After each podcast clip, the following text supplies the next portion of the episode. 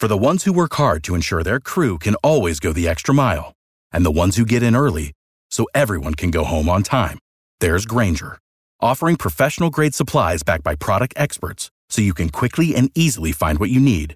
Plus, you can count on access to a committed team ready to go the extra mile for you. Call, clickgranger.com, or just stop by. Grainger, for the ones who get it done.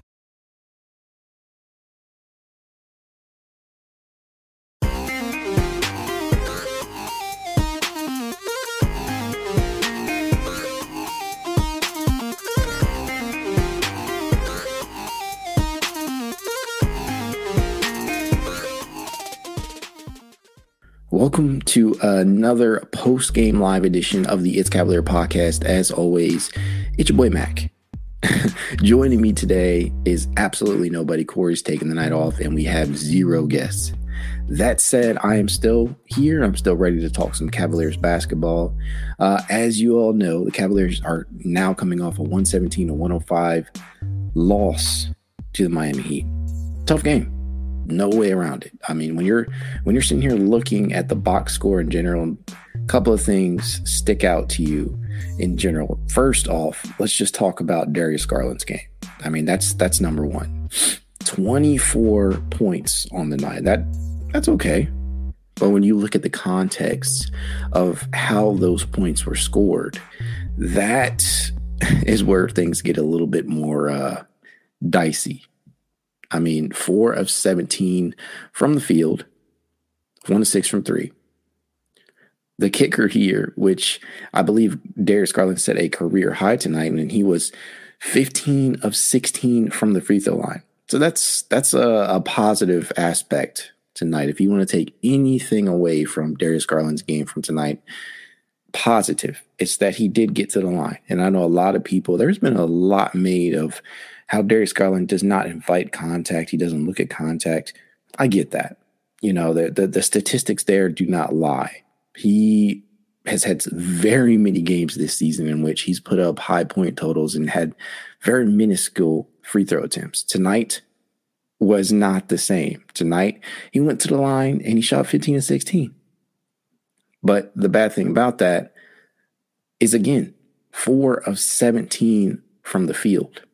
Far too often, it seemed as if Darius Garland just forced the issue. Like, seriously, dude just forced the issue tonight, as can be evidenced by seven turnovers on the night. It just, he, he looked out of sync. He looked like he was forcing it. And the Miami Heat defense honestly played him perfectly. They played him perfectly. I, I honestly do not know if they could have done anything else to really shut him down just because it was perfect offense. I mean, I mean, perfect defense on what DG likes to do. And the Cavs are already down Jarrett Allen, so that limits a lot of the lob opportunities that you would see out of that. I do not believe we saw really any any at all of Moses Brown in new uh, Cleveland Cavalier edition. And Evan Mobley is just so darn. Uh, how do I put this nicely? uh, he is doing so many other things. I feel like his his game it just doesn't from the center position it doesn't look the same as what Jarrett Allen would provide, and that's not necessarily a bad thing because the two are marginally different types of bigs. Evan Mobley, and I want that I want you guys to let that sink in. Evan Mobley is a much more finesse big. If he ever truly gets to slot into the center position long term, it's not going to be the same style of play that Jarrett Allen brings on a night to night basis. It's very, very different style of play. You get a lot more facilitation. I feel like you can get him more looks from the high post, from the elbow. You can do a lot more in that regard with him. But the flow in regards to the offense is is also different between the two. Jarrett Allen is a lob threat. Jarrett Allen is when he's in the post, he can back you down. He can legitimately put his size on you. Evan Mobley's not quite there yet, but he's learning how. And these really two and a half games that Evan Mobley has really come out in Jarrett Allen's absence since the injury, you know, the finger that may or may not require surgery for Jarrett in the contusion. Evan Mobley has played respectable basketball. Yeah, I don't I don't get it, Dr. Claw. I mean, they he does seem to avoid or not he, the team does seem to avoid the high post. I, I don't get that because that's an aspect of Evan Mobley's game. We've seen that. He can do that. I, I also think you have to have guys who can who knock down shots, and we've seen that the Cavs do from time to time. You have guys out there that can get hot at any point in time. You've seen Cedi Osman do that. You've seen Kevin Love on occasion, who seems to play pretty well against Miami. That's a good thing. Uh, but without with a significant lack of shot creators on the team, you're just you're asking a lot of Evan Mobley, who's already having to move up a position in my uh, in, in, in my perception of it.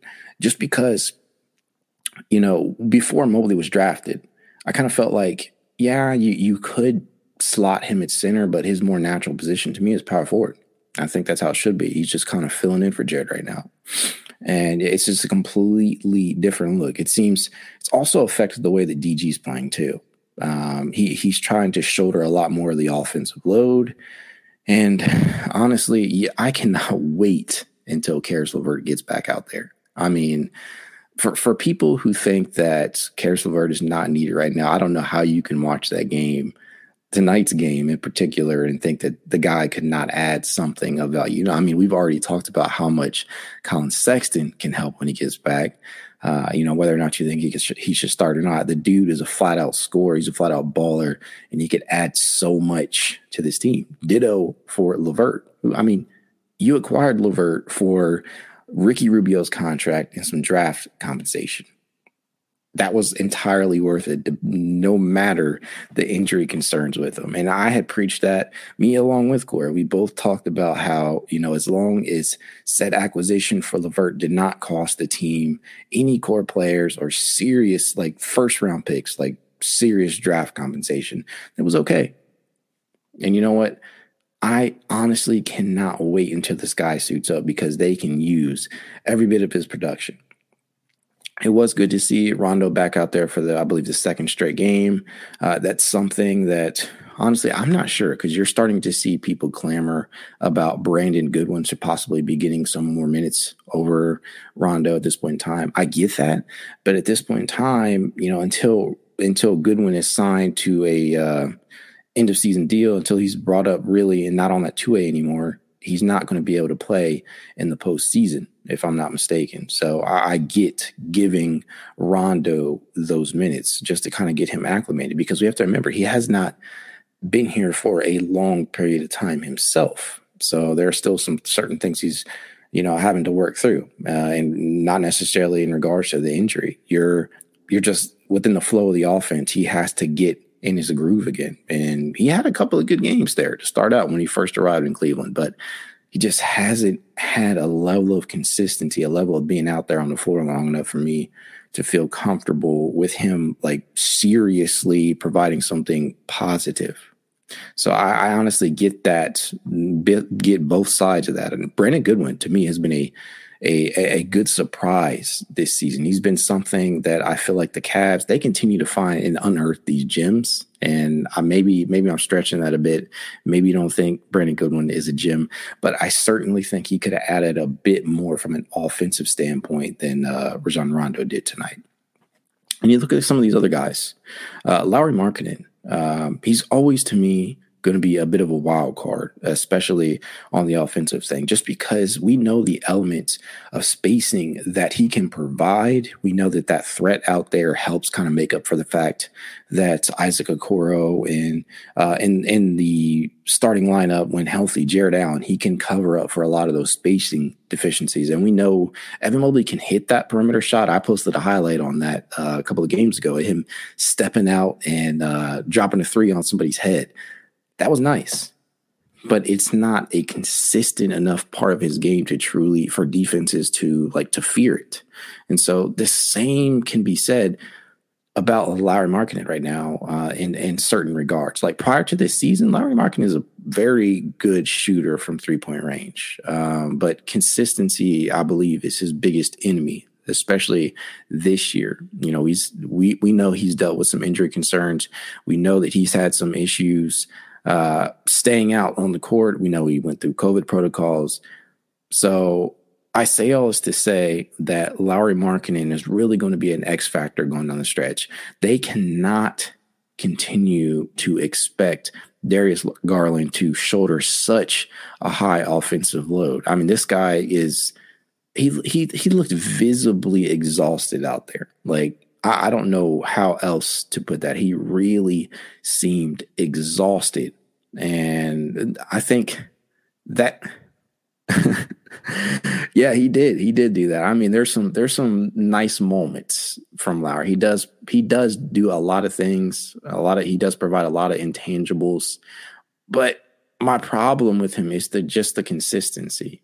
Um, and really that's kind of everybody outside of Evan Mobley and uh, and Darius Garland at this point in time. You really don't know what you're going to get from an offensive standpoint from Isaac Okoro. It's nice tonight that he was able to provide uh, what he provided, and I, believe that was somewhere along the lines of nine points. But it's just not enough for your starting two guard. I mean, and so that's that's kind of where you get into you, you kind of understand people saying, well, when when Caris LeVert gets back out there, he should be starting immediately. Yeah, uh, that's all right. That's exactly where I was getting to, Dr. Claw. I, I believe that Caris is probably going to be inserted into that starting lineup just because you need some type of boost.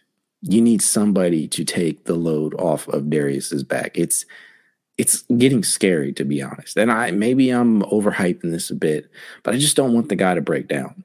I mean, we've we've gone through too many periods of time this season in which Darius Garland is is like a willy won't he, you know, playing because they're trying to rest him, keep him fresh down the stretch. And I get that. And I think that's what they're doing with Caris right now. Um, by no means do I want anybody to overreact, and, and I'm not overreacting myself.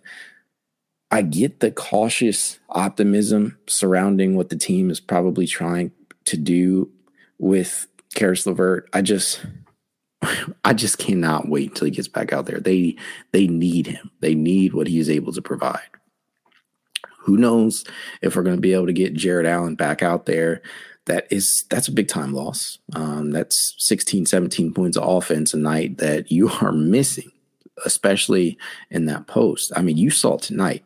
Bam Adebayo absolutely destroyed the Cav uh, the Cavs down in the post. I mean, I mean just just look at his statistics right here: thirty points, seventeen rebounds. You you don't have that production that you would normally get from Jarrett Allen, who'd be another big body out there that would be able to somewhat contend with Bam Adebayo. I mean, you're not going to stop the guy because he's a baller. I mean, there's no way around that. And then you look around at some of the other guys they have out there. Tyler Herro, who is rumored to be uh, going to be getting a max extension soon. We'll see.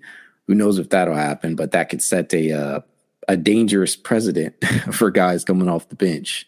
Um, you know, you can take that for what you will. And I do think uh, uh, Tyler Herro is a, a very good player. I just don't know about the max. We'll see. We'll see. He's a he's a good player but he balled out tonight. I cannot lie. He shot the lights out. Uh, 22 points, 8 of 15 from the field, 2 of 4 from 3. That's just one of those things on a night to night basis you can expect. And here's the thing like for me, this is why I do not understand why people get so hung up on starting versus coming off the bench. I've said this numerous times. I've been very clear about this. Starting to me is becoming more and more nominal. Like Tyler Herro off the bench played 34 minutes tonight. That's starters minutes, right? I mean, yes, that's a that's a uh, rhetorical question. That's it's starters minutes, and so you know when you have a guy like Caris LeVert or a guy like Collin Sexton or Isaac Okoro to a latter extent, you can find ways to get them minutes when when all are healthy. And so, you know, when you're talking in terms of like contract values and things like that, even in regards to Sexton, starting just doesn't seem to matter. Yeah, you're going to see that. You you're probably going to see that with Collin Sexton next season. And I don't care whether or not he starts or he comes off the bench as long as the Cavs keep him in wine and gold, keep him in Cleveland long term. I mean, just find a contract that works for both sides, and I'm okay. And part of the reason why I'm such a big proponent of not handing out like serious max money to him is because you have to plan for the likely uh, max extensions of Darius Garland, who you know, if he stays on this trajectory, is probably going to earn that. You have to plan for whatever Evan Mobley is going to be handed out later on down the line. You don't know what the team is going to do with Isaac Okoro. You already have Jarrett Allen on the books. You still have Kevin Love on the books. You still have Caris LeVert for next season on the books. You have a lot of money tied to these players. So it, it would behoove the team to figure it out. So, you know, tonight's just one of those games that you can see uh, an apparent need for a scorer the likes of Sexton or LeVert. You just you need it. You, you cannot get into a firefight with a team like Miami Heat. They have too many guys who can knock down the three ball from Herro uh, to even Bam Adebayo. He can step out there. He didn't hit any tonight, but you have too many guys out there who can provide spacing for the Cavs to keep up. And we've seen that. We've seen the Cavs try and get in firefights with guys. It just does not work out in their favor. It's just one of those things. So, what are some positives tonight? For me, one, you get another game of tape on what Evan Mobley can bring to the table from the center spot. I talked about that a little bit earlier, but to me, I mean, he's growing into it.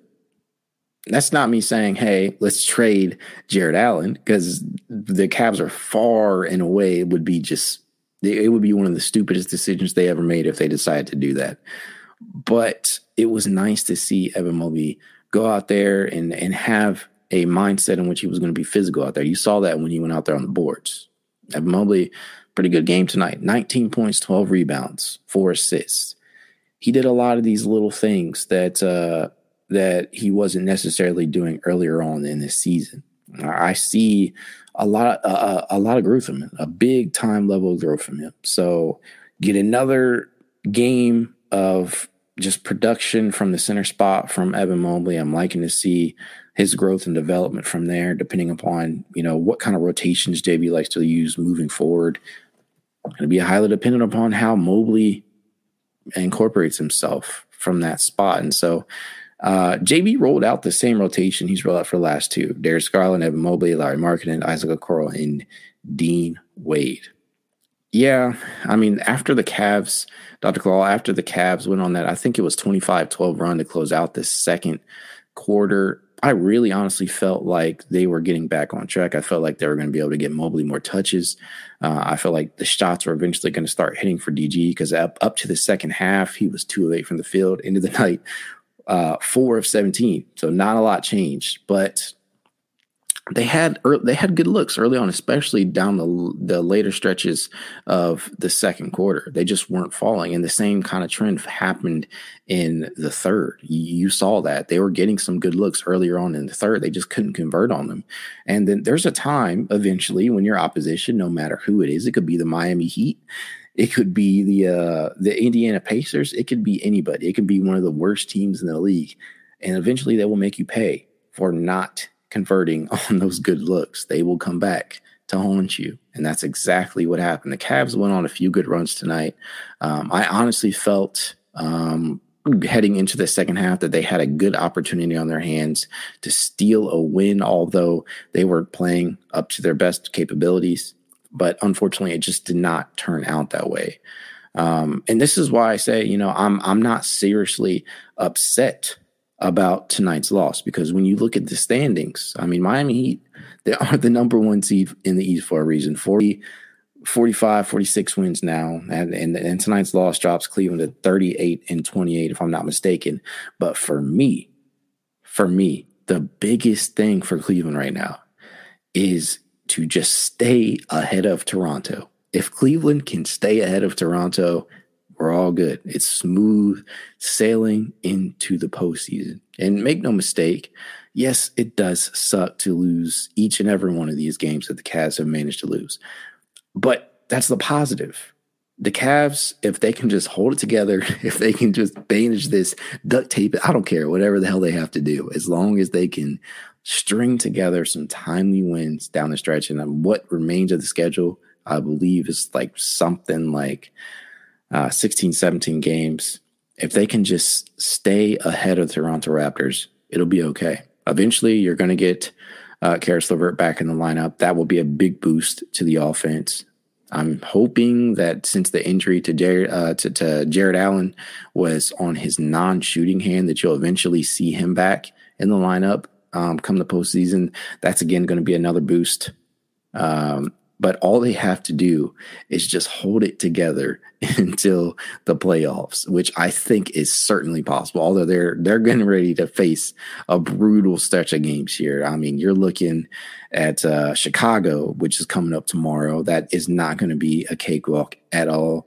They're 40 and 26 for a reason, and though they've kind of slumped a bit lately, they are a very good team, and they've played the Cavs very well this season. You got the the Clippers. You got the Sixers, who we know give the Cavs fits. And the last time we played them, we knew that uh, Joel Embiid beat us down, and we got whatever he wanted uh, to the tune of many free throws. This time around, they're going to have James Harden likely, so it's going to be even tougher. You got Denver coming up. You got Detroit, which you know that's Cade Cunningham is playing out of his mind right now. The Lakers, which ironically, I believe is a winnable game for Cleveland. And I feel like a decisive matchup for this team could be that Toronto game on the 24th. Now, there's just there's so much here to take away in, in, in terms of just game to game and overall season. I talked about this uh, a lot on the last on the actual episode that we uh, the last episode we did with Corey. It's all about perception. Now, you can choose to view this game as like a fucking bummer. You can look at it as, uh, you know, just a, a flat out ugly loss that the Cavs took, and that's perfectly fine. That's your perception. That, that that if that's how you perceive it, that's fine. There's no problem with that because tonight was brutal. But in the greater scheme of things, it's not the end of the world. I mean, the Cavs are still in play off territory, not play in territory. And games like tonight could serve as a swift kick in the ass. I mean, you you have to have other guys step up. It cannot just be DG. It cannot just be Evan Mobley. You have to get help.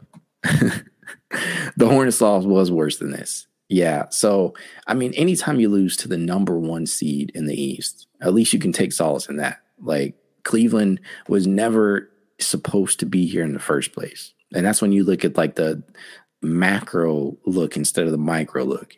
Long term, Cleveland was never truly expected to be here now. And one of the biggest things that we've talked about game in and game out is that expectations have changed like tremendously and they've fluctuated. I mean, literally, they're they're like a wave. They have fluctuated so much this season due to whether it be injury, COVID protocols, development, growth. All of these things factor into the fluidity of expectations. And so, with the team never truly being expected to be a top six seed in the East around this time and playing meaningful basketball in the month of March, it's all gravy to me. Like, I know a lot of you may think that I'm just like overly positive, and I get that. I do. Maybe sometimes I push a little bit of buttons, but it's all it honestly is is all in good faith of this team because Cleveland has overcome a large quantity of issues this season, whether it be for all of those facts I stated just a moment ago. They have really honestly made me proud. I feel like um, you know the development is not going to stop from here when you sprinkle in guys like Sexton, and LeVert, um, if you're able to make a couple of acquisitions in the offseason, I feel like this team is a legitimate uh, title contender. And if you had Collin Sexton right now, I believe that they would be an Eastern Conference contender. I believe that they would be up there and they would probably be a top three team in the East. And I do not hesitate to say that. Same with Ricky Rubio. If things had worked out with him, if the injury never happened, if they didn't have to rely on him so much after Sexton went down, he probably wouldn't have got injured. But we know how that went. And so if those two guys never went down, we are probably looking at a true title contender this year. And nobody expected that, not even me. I picked them to win 40 games on the dot, and they have, and they probably will. They're going to surpass that. I believe that uh, my last prediction for them was something like uh, I want to say 50 and 32. I think that was my prediction. But, you know, obviously injuries happened, COVID's happened, scheduling happened. The scheduling gods did no favors for Cleveland this year, especially to begin the season. And it's a it's a wonder that they managed to navigate that stretch of games that they did to open the year. But there's just there's so many positives surrounding the game. I, I, I choose to look at this as a learning experience every single night for these guys. Um, you, are getting meaningful basketball for for Evan Mobley. You're getting meaningful basketball for a lot of guys out there who have never been in this position. This is good for development. These losses are also good. It, it shows guys areas of growth. It shows guys where they can really develop at. For whether it be a guy like Isaac Okoro who needs to work on converting on his triples when he has open attempts because he had some of those tonight and they didn't fall unfortunately, whether it be for Darius Garland and trying to draw contact. He saw that he could do that.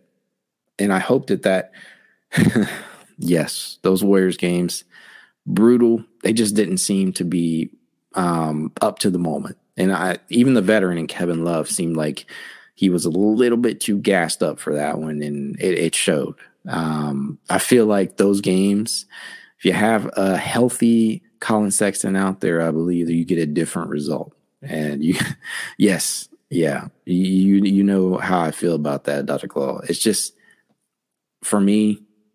I know I'm, I'm rambling a bit here, but it's just just too many positive this seasons for me to look at these wins and be super down about them just because they've they've done so much. They've exceeded my expectations. Um, negatives, we can't talk negatives. Uh, I think a lot of people think that I'm adverse to negatives and I just don't want to bring them up. No, there's some.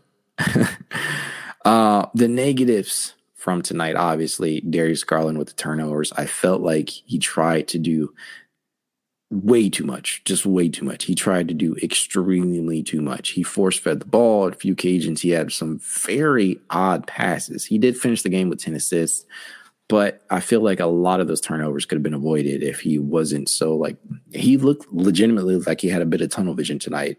And that may have been due to the fact that Miami played him very well. I mean, I literally watched, yeah, defense and turnovers for him. DG was uh, one play in particular sticks out to me, uh, especially in the closing stretches of the game. I believe it was like the fourth or at the four or five minute mark, uh, Miami, Jimmy Butler literally backed Darius Garland down and shot right over. It it was bad.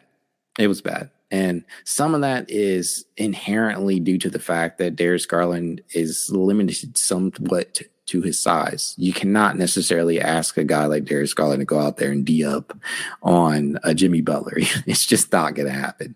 That's why you have Isaac Okoro out there. That's why you have Dean Wade out there so that, you know, they can do their jobs. But you cannot expect, uh, you know, everybody be perfect on a night to night basis. So the defense and the turnovers uh, for Darius Garland were were pretty big you know, in, in losing that game. I, I got to say, um, Lauri Markkanen just not consistent enough in certain areas defensively. Um, on a night to night basis, overall, I feel like he does move around enough out there. He does provide enough in terms of movement, lateral movement at three. That's that's just tough, man. Um, it, it just it, it is honestly tough to ask him to cover so much ground when you, you're literally trotting out a seven foot out there. And I be, I believe they still started him at small forward tonight. I could be incorrect. They could have put Dean Wade there, but you're asking a lot out of him. The the reason to me why they were so successful in this season and using a such unconventional uh, lineup is because it's strictly it's personnel based each one of those guys in the lineup provided something that uh, that helped one another out. And when I'm talking about the lineup, I'm mainly referring to the three bigs. When you're talking about Evan Mobley, Lauri Markkanen, and Jarrett Allen. So if you have no Jarrett Allen out there, you really don't really have an interior defensive presence. Evan Mobley can do that. He has been a rim deterrent. He deflects a lot of shots. He knows how to use his verticality very well but it's not the same type of defensive presence and rim protector out there that Jarrett Allen is. Evan Mobley, it, for me, it's the fact that he can he's very switchable from a defensive standpoint. He can go out there and guard some some of the uh, some of the guards out there. He can guard wings. He can guard bigs. He really, to me, in short spurts, you could see this guy D up one through five. You could see that. And there that's part of the reason why a lot of people are considering him to be to get some, you know, all defensive team consideration in his rookie year, which is awesome in itself. And then you look at Lauri Markkanen, who is kind of like the glue guy of that bunch because he can patch up some of the holes. He's a great first line of defense. Yes, yes, he can guard guards. uh, Evan Mobley, you know, I while I would not like to see him do that more often than not, he can do it. There's been enough occasions when we've seen he's been able to go out there and limit guys. I don't want to see it all the time, though. uh, that said, um, like I was saying, each one of those guys provides a different element, and it's so personnel based. That's why it works. That's why other teams don't opt to do this. This is not conventional because they don't have the personnel to do it. Cleveland was lucky in the fact that they had the guys to make it happen.